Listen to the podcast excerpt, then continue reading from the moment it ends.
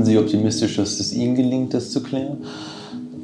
Ich sag mal, die, die, äh, das, das weiß ich nicht. Ne? Also äh, Optimismus ist eine, ähm, ja, weiß ich auch nicht. Optimistisch, genau, das, mhm. das passt schon. Ne? Also äh, ich weiß das nicht. Ne? Und äh, ich gehe daran und ich werde äh, diesen Fall äh, bis, ich habe jetzt noch ein Jahr, kann man sagen. Ne? Ich habe ein Jahr Zeit diesen Fall noch zu klären. Das ist meine Zeit. Äh, dann habe ich auch die, die Grenze erreicht, sozusagen die Altersgrenze. Und äh, in dieser Zeit natürlich hoffe ich das auch, ne, dass ich den noch klären kann. Oder wir, wir. Ich bin nicht alleine.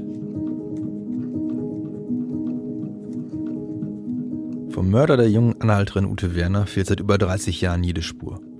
Seit über 30 Jahren müssen ihre Angehörigen, ihre Freunde und damaligen Weggefährten damit leben, dass niemand für diese schreckliche Tat sühnt, dass der Täter, sollte er noch leben, immer noch auf freiem Fuß ist. Der Fall Ute Werner ist zu einem sogenannten Cold Case geworden, also zu einem Tötungsdelikt, das nicht geklärt werden konnte. Wer nun aber denkt, dass Ermittler ihre ungelösten Fälle dann einfach abhaken und vergessen, der irrt. Zumindest in diesem Fall, denn wir säßen nicht hier, wenn Kriminalhauptkommissar Uwe Hollmann nicht unermüdlich weiter daran arbeiten würde, den Täter doch noch zu finden. Genau darum soll es in dieser Folge gehen. Um einen Mann, der alles und jeden mobilisiert, um diesen einen Fall zu lösen. Und es soll um Cold Cases gehen, was man aus ihnen lernen kann und wie man sie doch noch knacken kann. Denn eines habe ich bislang noch gar nicht erzählt. Uwe Hollmann hat in seiner Karriere schon einmal einen als hoffnungslos geltenden Cold Case gelöst. Dazu später mehr. Bevor wir starten, hier noch die Bitte. Wenn ihr Hinweise zum Fall Ute Werner geben könnt, kontaktiert bitte die Polizei in Osnabrück unter der Nummer 0541 327 2115. Wem das jetzt zu schnell ging, ihr findet die Nummer nochmal in der Beschreibung des Podcasts. Und alle Informationen haben wir gesammelt auf der Seite www.noz.de slash Anhalterin. Also, wo waren wir? Die letzte Folge hat damit geendet, dass die Moko Werner aufgelöst wurde. Doch Ute, die Anhalterin, die auf so grausame Weise im Sommer 1988 ums Leben kam, ist im Fachkommissariat 1 der Polizei im Kollegienwall in Osnabrück nie vergessen worden. Kommissar Hollmann formuliert das so. Wenn, wenn es um ungeklärte Fälle geht, die sind bei uns, äh, wenn man so will, abgestellt in einem Aktenraum. Man geht da täglich durch. Man vergisst so solche Fälle nicht. Man äh, sieht sie immer wieder und es wird einem immer wieder vor Augen geführt und Erinnerung, also man bringt es immer wieder in Erinnerung. Und wenn man engagiert in diesem äh, Fachbereich arbeitet, dann will man solche Fälle aufklären. Da geht kein Weg dran vorbei. Und seit dem Jahr 2014 wird er auch wieder sehr aktiv und mit viel Nachdruck ermittelt. Uwe Hollmann und sein Team haben den Fall wieder aufgerollt. Der Mord an Ute Werner ist ein Cold Case. Mehr als 3000 davon gibt es in ganz Deutschland. Vermutlich sogar deutlich mehr. Denn nicht alle Bundesländer, die wir im Zuge dieser Recherche angeschrieben haben, haben uns auch Zahlen zurückgemeldet. Entweder wollten sie nicht oder sie konnten nicht. Die Zahl der Cold Cases, der ungeklärten Tötungsdelikte in Deutschland dürfte also bei weit über 3000 liegen. So ein Fall, so einen Cold Case wieder aufzurollen, kann eine zermürbende Aufgabe sein noch einmal alles lesen, was in Jahrzehnten Ermittlungsarbeit geschrieben worden ist, noch einmal die Zeugen und Hinweise durchgehen. Und am Ende ist man vielleicht doch nur so schlau wie zuvor. Was motiviert also Ermittler wie Uwe Hollmann dazu, diese Fälle mit immer neuer Energie in Angriff zu nehmen? Es gibt so viele, also ich, wir haben mal drüber gesprochen, Erfolgsfaktoren, äh, was Cold Case Arbeit angeht.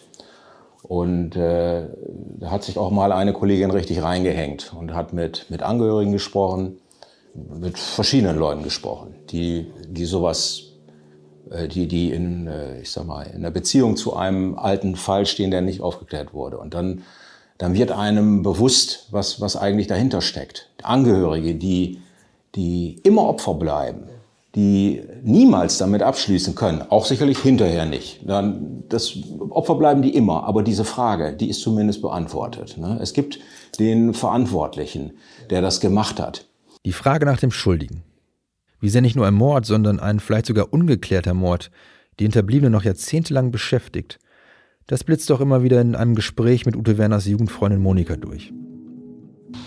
Also das war ganz fürchterlich, weil dann natürlich aufgrund der Art und Weise, wie sie da äh, gestorben ist, das war natürlich eine Sache, die man sich überhaupt nicht vorstellen konnte, wie jemand irgendeinen Menschen sowas antun kann. Also und was sie, so diese Vorstellung, was hat sie da durchgemacht? Also man ist das oft durchgegangen, so die Fahrt ähm, von, vom Rosenplatz dann da in der Nähe vom Franziskus-Hospital hin und also da hat man oft äh, so drüber nachgedacht, das ja, also das war, das war nicht gut, das war nicht schön. Einfach so immer so diese Vorstellung, mein Güte, das ist deine, deine beste Freundin, was, was hat die ertragen müssen, was hat die durchmachen müssen, was hat die für Ängste gehabt in dem Moment. Also äh, das, das, war, das war ganz schlimm. Nach diesem Gespräch mit Monika in Bad Rotenfelde vor dem Haus, in dem Ute Werner damals mit ihrer Großmutter lebte, fahren meine Kollegin Anna und ich gemeinsam mit Uwe Hollmann zurück nach Osnabrück. Auf der Hinfahrt haben wir uns noch rege unterhalten. Jetzt schweigen wir. Wir alle hängen dem Gespräch nach. Irgendwann bricht Uwe Hollmann die Stille mit nur einem Satz. Das bewegt die Menschen bis heute, stellt er fest. Gar nicht mal erstaunt. Er bestätigt in seiner Arbeit und in dem Sinn, den das alles macht. In unserem Gespräch in seinem Büro hatte Uwe Hollmann noch einen anderen Punkt genannt, einen anderen Personenkreis, gegenüber dem er sich verpflichtet fühlt. Diesen Personenkreis hatte ich nicht unbedingt im Blick wenn ein Fall nicht geklärt wird, gerade von, von dieser, äh, ich sag mal, Größenordnung, es werden Hinweise gegeben, es, äh, Leute geraten in Tatverdacht. Und zwar nicht nur einer, sondern etliche Leute. Wenn ich jetzt sage, es wird meinetwegen auf einen Verdächtigen werden fünf Hinweise gegeben, der wird, dem wird ganz bestimmt nachgegangen und sehr, sehr zeitnah und auch in einer entsprechenden äh, Intensität wird da ermittelt. Der kann seine Unschuld aber nicht beweisen. Das ist unmöglich. Ich wüsste von, äh, einer Person, die ist ähm, in der Familie, war dieser Mensch 25 Jahre unter Mordverdacht. In der eigenen Familie. Das muss man sich mal vorstellen. Und durch die Aufklärung äh, der Tat wurde der quasi entlastet. Was muss das für ein Gefühl sein? Wenn man ihn so reden hört, dann glaube ich, lässt sich Uwe Hollmanns Motivation vielleicht ganz einfach mit einem Wort zusammenfassen. Gerechtigkeit. Gerechtigkeit für die Opfer, aber auch Gerechtigkeit für möglicherweise zu Unrecht Verdächtigte. Ganz am Anfang hat Uwe Hollmann von Erfolgsfaktoren in der Cold Case Arbeit gesprochen. Ich habe im Laufe unserer Recherchen einen Eindruck gewonnen. Der größte Faktor für den Erfolg ist das Engagement, die Hartnäckigkeit von Ermittlern wie Uwe Hollmann. Und so wie er sich rein verbissen hat, solche Erfolge bekommt man nur, wenn man beharrlich ist, hört nicht auf, kämpft und macht. Und das ist natürlich ein großes Verdienst von Uwe. Nicht? Das ist äh, persönliches Engagement. Das geht weit über das hinaus, was so ein normaler Kriminalbeamter macht. Ihr erinnert euch vielleicht noch, das war die Stimme von Bernd Klose, Mordermittler im Ruhestand und ehemaliger Vorgesetzter von Uwe Hollmann. Der Uwe Hollmann hat sich weit über seine eigene Osnabrücker Dienststelle hinaus einen Namen als Cold Case Spezialist gemacht. Das merken wir beispielsweise im Gespräch mit Carsten Bettels. Er ist Studienleiter an der Polizeiakademie in Nienburg und bildet hier angehende Polizisten aus. Herr Hollmann war äh, nach meinem Kenntnisstand äh, nicht in die Ermittlungen 1988 unmittelbar äh, in leitender Funktion eingebunden, äh, aber er ist derjenige in Osnabrück, der sich seit vielen Jahren äh, wirklich auch äh, mitverdient macht um äh, die Aufklärung und Aufbereitung von Cold Cases. Und das ist äh, absolut sein, sein äh, großer äh, Erfolg äh, für die Polizei auch in Osnabrück. Er ist einer äh, von denen, neben anderen auch, die aber nicht äh, locker lassen, die dranbleiben an den Sachverhalten. Bettels ist ehemaliger Mordermittler und arbeitet heute, wie bereits gesagt, als Studienleiter an der Polizeiakademie Niedersachsen in Nienburg. Hier hat er den Kurs Cold Case Analyse für Masterstudenten ins Leben gerufen. Und über eben diesen Kurs ist er auch mit Uwe Hollmann in Kontakt gekommen. Denn Hartnäckigkeit bedeutet für einen guten Ermittler auch, sich Hilfe von außen dazu zu holen, wenn man selbst nicht mehr weiterkommt. Und so vertraute der erfahrene Kommissar Hollmann im Jahr 2015 den Fall Ute Werner eine Gruppe von Polizeistudenten an. Polizeiakademie, Cold Case Analyse, das klingt jetzt vielleicht alles irgendwie nach filmreifer Arbeit, so ein bisschen nach CSA in Niedersachsen. Was man in Krimis im Fernsehen aber eher selten sieht, ist, dass Ermittlungsarbeit auch ziemlich viel Zeit am Computer bedeutet. Das haben die Schüler der Polizeiakademie in Nienburg gelernt. Unter Anleitung von Carsten Battles verbrachten die angehenden Polizistinnen und Polizisten ein ganzes Semester damit, die Osnabrücker Akten von vorne bis hinten zu lesen, tausende Spuren zu sortieren und Zeugenaussagen erneut zu prüfen äh, wir gehen davon aus, die Aussagen der Zeugen stimmen und sie ist mit dem Bus zum Rosenplatz gefahren. Äh, und wenn man dann zum Beispiel äh, feststellt, dass es da eine Zeugin gibt, die das Mädchen dann ungefähr zwei oder knapp drei Stunden äh, später äh, noch äh, gesehen haben will am Rosenplatz ähm, beim Trampen, dann muss man sich hier schon mal die Frage stellen, ist das jetzt wahrscheinlich, dass sie wenn sie von der Arbeit kommt, den Rosenplatz erreicht, wirklich drei, äh, ungefähr zwei bis drei Stunden dau braucht, bis sie einer mitnimmt? Oder hat sich möglicherweise die Zeugin hier äh, getäuscht? Wie wahrscheinlich ist es denn, dass äh, sie dort an der Stelle noch stand, als eine Zeugin sie da abends noch gesehen haben will? Und dann muss man hier eine Einschätzung machen und sagen, ähm, vermutlich, ähm, hat sich, äh, hat die, die Zeugin hier jemanden anders gesehen, dass es äh, zumindest nach dem, äh, was, was die Studierenden festgestellt haben, sich damit nicht um Ute Werner mehr handeln konnte. Und äh, so äh, ist es äh, etwas, was wir versuchen mit den Studierenden zu erarbeiten, auch den kritischen Blick auf die Akte zu werfen, auf einzelne Zeugenaussagen, auf einzelne objektive Spuren. Denn leider gibt es hier keine Kamera am Rosenplatz, die aufgenommen hat, dass äh, sie dort angekommen ist und äh, äh, als, als Anhalterin weiterfahren wollte. Das beruht ja alles grundsätzlich auf Zeugenaussagen und nicht auf objektiven Spuren. Und dann ist, sind die nächsten Fragen, die sich dann entwickeln, äh, die will ich jetzt nicht alle äh, sozusagen weiterführen, aber wenn sie jetzt äh, mit hoher Wahrscheinlichkeit getrennt ist und sie hat jemand mitgenommen, ist sie dann beispielsweise gleich äh, in das Fahrzeug äh, des äh, späteren Täters eingestiegen oder ist sie erst bei einem unbekannten dritten Unbeteiligten eingestiegen, der sie dann an eine andere Stelle gebracht hat, wo sie dann erst später auf den Täter äh, traf. Und diese äh, ganzen ähm, Hypothesen ähm, sozusagen äh, analysieren die Studierenden und berechnen dafür sich Wahrscheinlichkeiten. Was ist eigentlich wahrscheinlicher? Carsten Battles spricht es hier schon an. Fast alles, was die Ermittler über den Fall oder besser gesagt die letzten Stunden im Leben von Ute Werner wissen, stützt sich auf Zeugenaussagen. Objektive, physische Spuren gibt es kaum. Kein Mordwerkzeug. Nichts. Und natürlich dürfen wir nicht vergessen, dass im Jahr 1988, das Jahr der Tat, die Möglichkeiten der Kriminaltechnik mit den heutigen eigentlich kaum zu vergleichen sind. Hier ist es besonders spannend, einmal bei Bernd Klose zuzuhören. Während seiner Dienstzeit in Osnabrück hat er einige bahnbrechende Veränderungen in der Polizeiarbeit selbst miterlebt. Als ich im ersten Kommissariat angefangen habe, da war das einfach so, diese äh, Mordfälle wurden häufig gar nicht mit der Hoffnung angegangen, oh, wir kriegen vielleicht einen Täterhinweis über eine äh, Spur, Spur im Sinne von äh, äh, physischer Spur, Fingerabdruck oder etwas in der Art und Weise. Das war eigentlich ein Glücksfall. Meistens ist man hinter der Zeit hergerannt, hat versucht, möglichst schnell an den Täter ranzukommen, weil je weiter die, der Abstand war, je schwieriger wurde es. Meistens wurde so gearbeitet.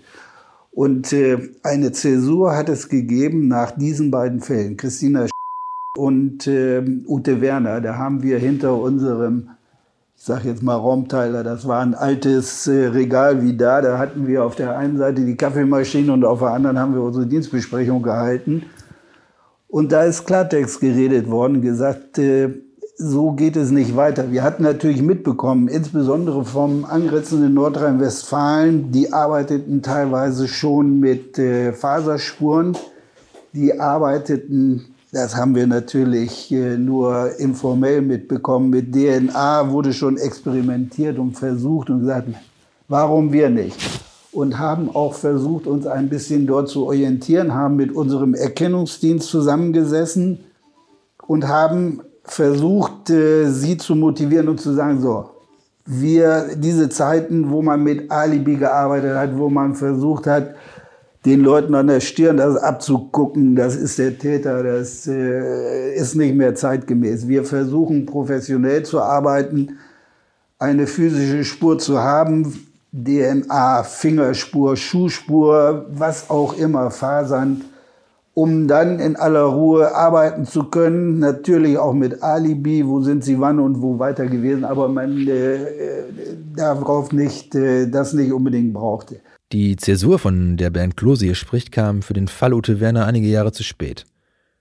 Doch die Lage ist nicht ganz hoffnungslos. Cold Case Ausbilder Carsten Battles wirft da etwas ein. Letztlich ähm, ist so etwas äh, teilweise natürlich in Cold Cases noch zu heilen, wenn entsprechende Asservate vorhanden sind, äh, zum Beispiel die Opferbekleidung, äh, die noch hinterher nochmal untersucht werden kann, auch mit modernen Methoden. Äh, das ist natürlich schon ein Vorteil, wenn das vorhanden ist. Was natürlich nicht vorhanden ist mehr, die vielen digitalen Daten heute ähm, mit, äh, mit Smartphones. Ähm, wenn, wenn Ute Werner ein, ein, ein, ein Handy oder ein, ein Smartphone dabei gehabt hätte, äh, dann hätte man schon viel mehr und bessere Daten, äh, wo sie sich wann, zu welcher Zeit äh, aufgehalten hat natürlich erlangen können und damit auch ähm, eine bessere sozusagen Rekonstruktion ähm, äh, hätte gelingen können. Tatsächlich, schon im Jahr 1988 hatte die Polizei in Osnabrück entsprechende Asservate gesichert. Obwohl zu der Zeit höchstens zu erahnen war, wie die DNA-Analyse die Polizeiarbeit in den kommenden Jahren revolutionieren sollte. Ben Klose erinnert sich in unserem Gespräch daran, wie die Spurensicherung damals am Tatort Ute Werner lief. Wurden äh, routinemäßig vom Erkennungsdienst die äh, Kleidung, die Oberbekleidung, Gegenstände vom Tatort sichergestellt, mit dem Ziel, sie untersuchen zu lassen. Und im Grunde genommen, wenn wir ganz ehrlich sind, hatten wir im Hinterkopf, ja, was soll das bringen? Was bringt es? Wir wussten, ich hatte einen Kollegen, das werde ich nie vergessen, der arbeitete im Raub und der kam zu mir her und sagte, du Bernd, weißt du was? Die Nordrhein-Westfalen, wenn die einen Banküberfall haben, die kleben den Dings, den Schalter bei der Sparkasse ab, da wo der Täter sich hingelehnt hat und so etwas. Boah, was? Diese Spuren, von denen Bernd Klosier sagt, dass er damals noch gar nicht wusste, was sie denn bringen sollten, die sind jetzt einer der Hauptgründe für Uwe Hollmanns Optimismus, in diesem Fall doch noch Gerechtigkeit herstellen zu können. Vielleicht hatte der Täter ja doch DNA am Tatort oder an der Kleidung von Ute zurückgelassen.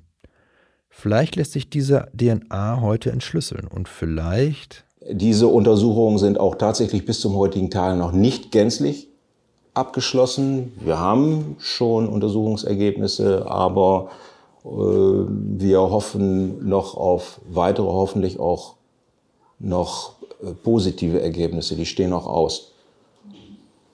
Positiv heißt Posi Treffer. Ja, ja, ja, durchaus Treffer. Ne? Also so muss man, ja, kann man ruhig sagen, auch DNA-Treffer. Das ist jetzt an dieser Stelle vielleicht ein bisschen gemein zugegeben, aber darauf kommen wir in der nächsten Folge noch einmal zurück. Denn das, was ihr gerade gehört habt, hat uns Uwe Hollmann im Herbst 2021 erzählt. Also sechs Jahre nachdem sich die Studentinnen und Studenten von Carsten Battles den Fall Ute Werner vorgenommen haben. Wie wir schon gehört haben, bestand die Hauptaufgabe der Studenten daraus, alle bisherigen zusammengetragenen Spuren, Aussagen und Hinweise noch einmal ganz genau zu betrachten, zu katalogisieren, aber auch zu hinterfragen. Dabei kann natürlich herauskommen, dass die damaligen Ermittler Fehler gemacht haben und der Fall ohne diese Fehler vielleicht schon längst hätte gelöst sein können. Für Uwe Hollmann und Bernd Klose ist aber gerade das ein Grund, ihre Arbeit von damals noch einmal durchleuchten zu lassen.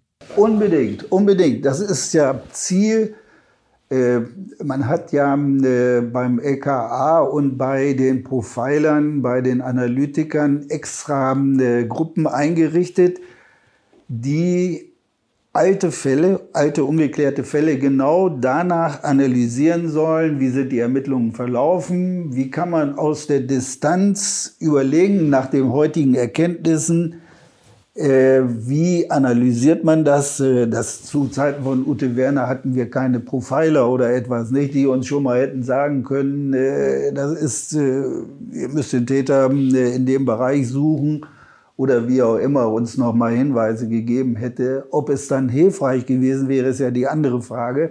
Aber wie gesagt, so im äh, Nachhinein immer mal wieder die äh, zu bekochen und äh, neu auf äh, aufzulegen, anzusehen mit, mit anderen Augen, mit anderem Wissen, ist immer von Vorteil. Die Studenten von Carsten Battles haben Seite um Seite gelesen. jede Spur noch einmal abgewogen und auf ihre Wichtigkeit hin untersucht. Vielleicht hatten die Ermittler in Osnabrück ja doch etwas übersehen. Aber am Kursende stand fest, hatten sie nicht. Wir haben in dem Fall Ute Werner äh, im Grunde genommen ähm, viele der schon bestehenden ähm, Hypothesen der Polizei, der Ermittler äh, bestätigt. Also das ist, glaube ich, äh, im Fall Ute Werner äh, der ähm, auch der große äh, Mehrwert äh, der Analyse gewesen. Es ist jetzt nicht so, dass im Fall Ute Werner für uns ähm, äh, eklatante äh, sozusagen Fehleinschätzungen äh, der Ermittler gefunden wurden, äh, wo wir sagen können, also hier hättet ihr doch aber damals äh, selber drauf kommen können.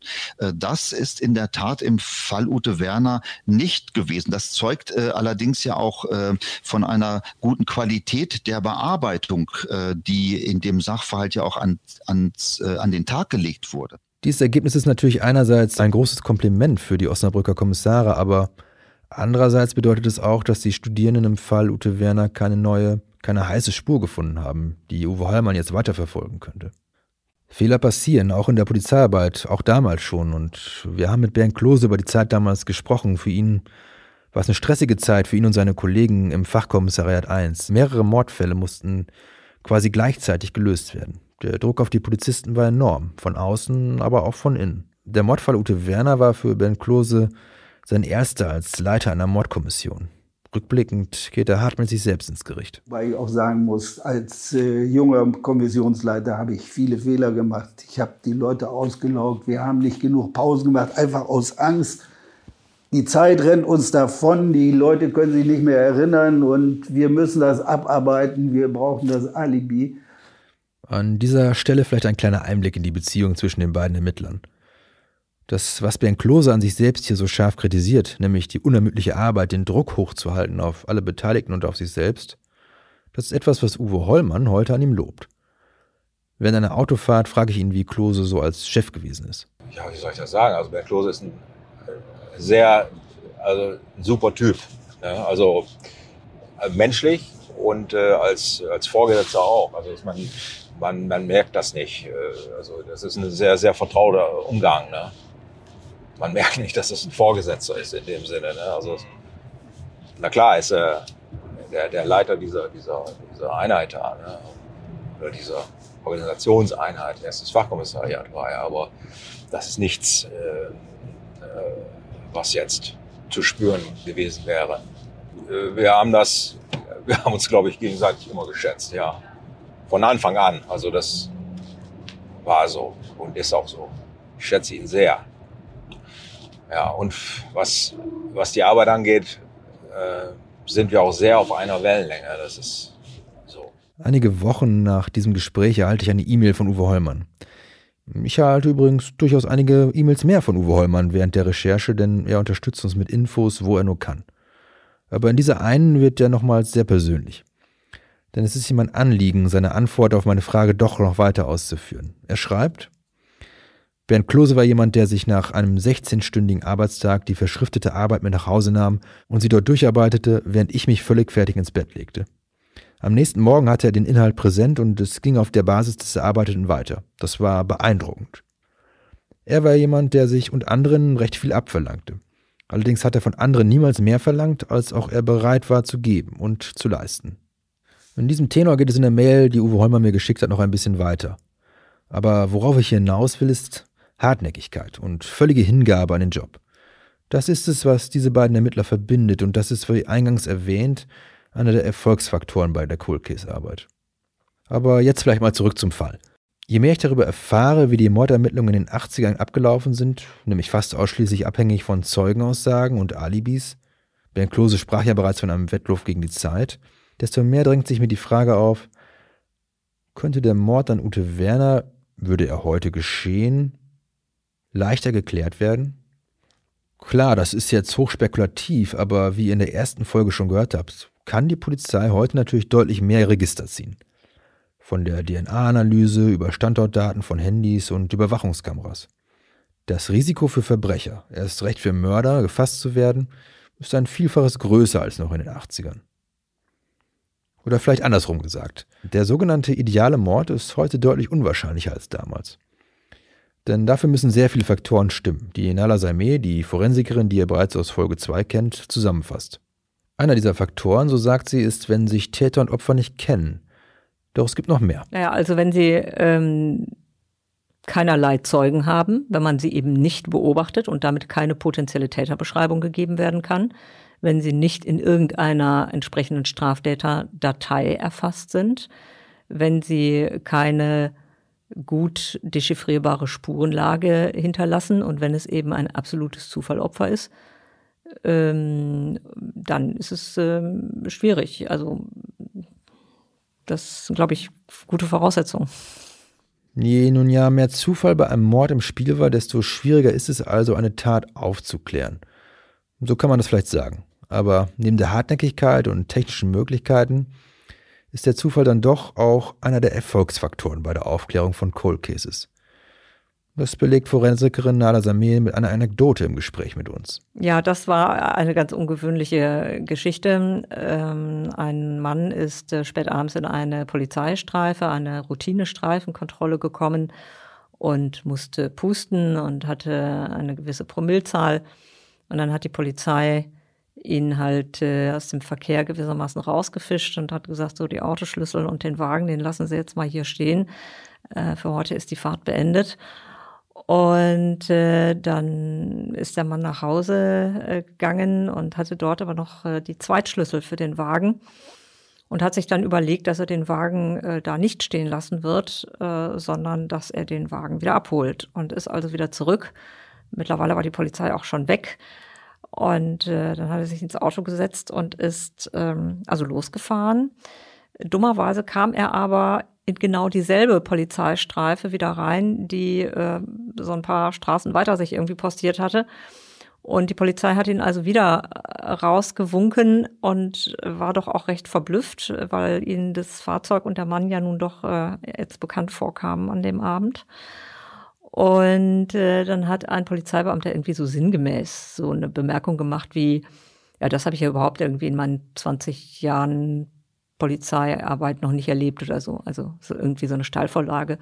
Und dann hat dieser Mann ihm gesagt, ähm, ich erzähle Ihnen jetzt mal was, was Sie überhaupt noch gar nicht erlebt haben.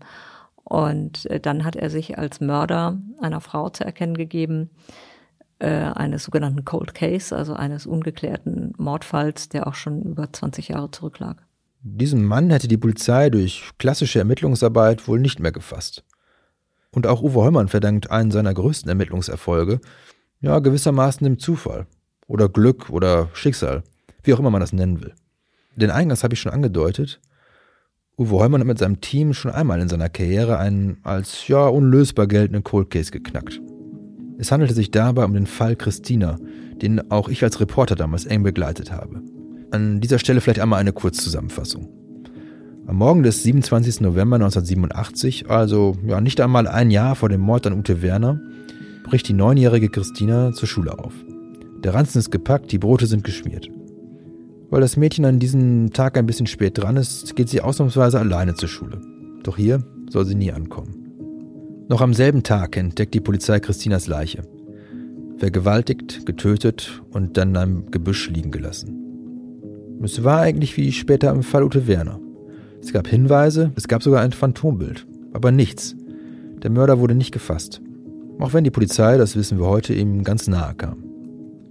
Die Akten zum Fall Christina kamen in den Raum, von dem Uwe Hollmann schon sprach, bis er sie wieder rausholte und noch einmal durchging. Seite für Seite, und schließlich entschied Hollmann auch in diesem Fall auf Hilfe von außen zu setzen. Im Jahr 2013 war das. Uwe Hollmann suchte die größtmögliche Öffentlichkeit, die ein Mordermittler für seinen Fall finden kann.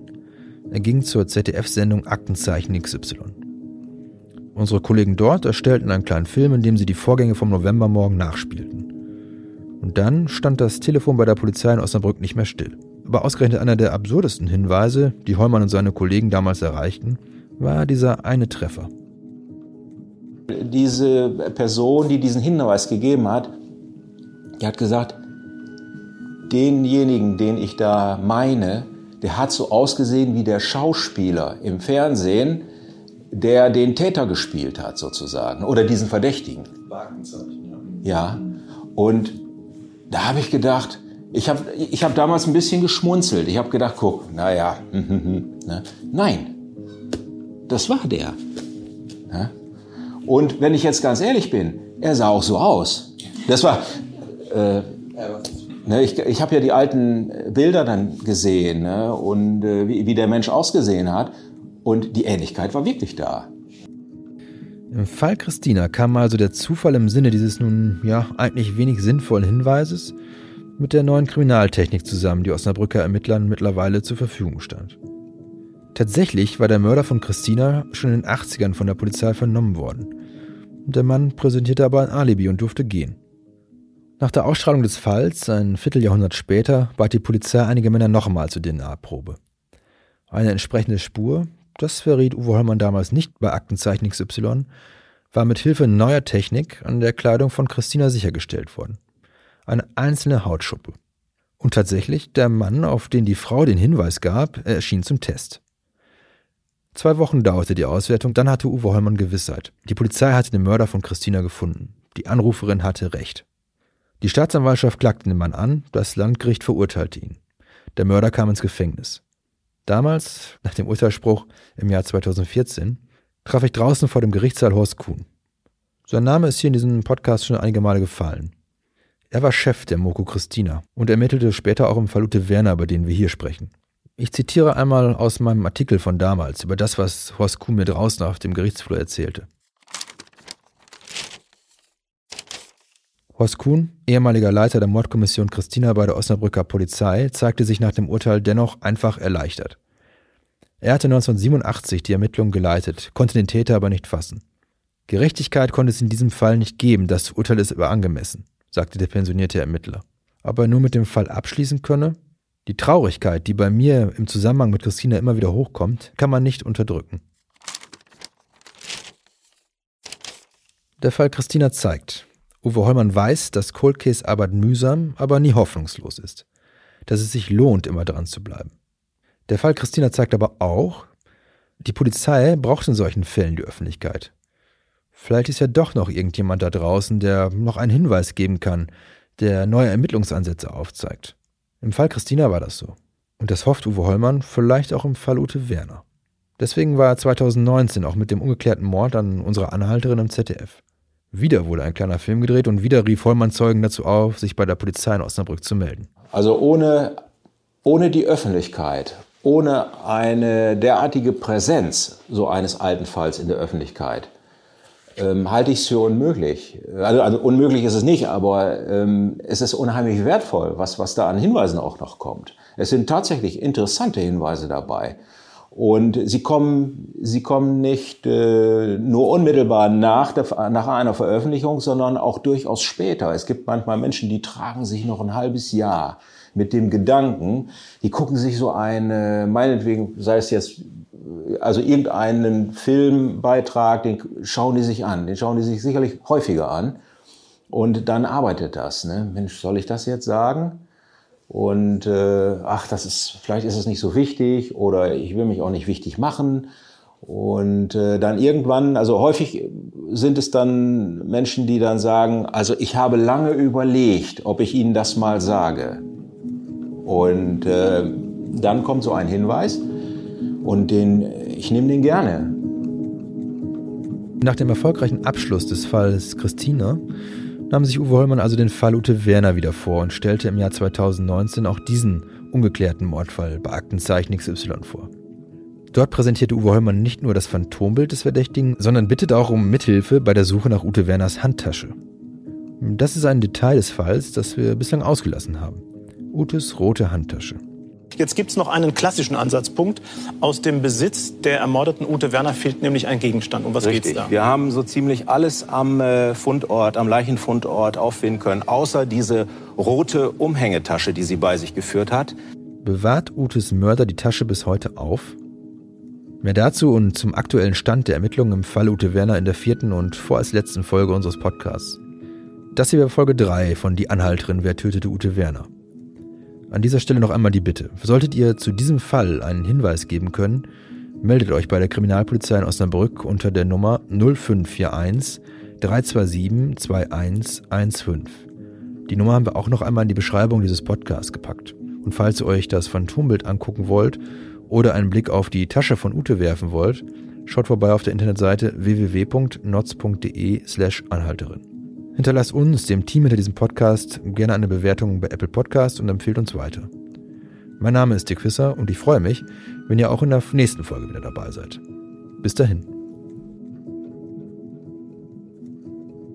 Die Anhalterin ist eine Gemeinschaftsproduktion der NOZ und MHN Medien. Recherche und Redaktion Dirk Fisser, Nora Burgert-Ab, Justus Wilke. Redaktion und Produktion Anna Scholz. Ihr erreicht uns per Mail unter audio.noz-digital.de.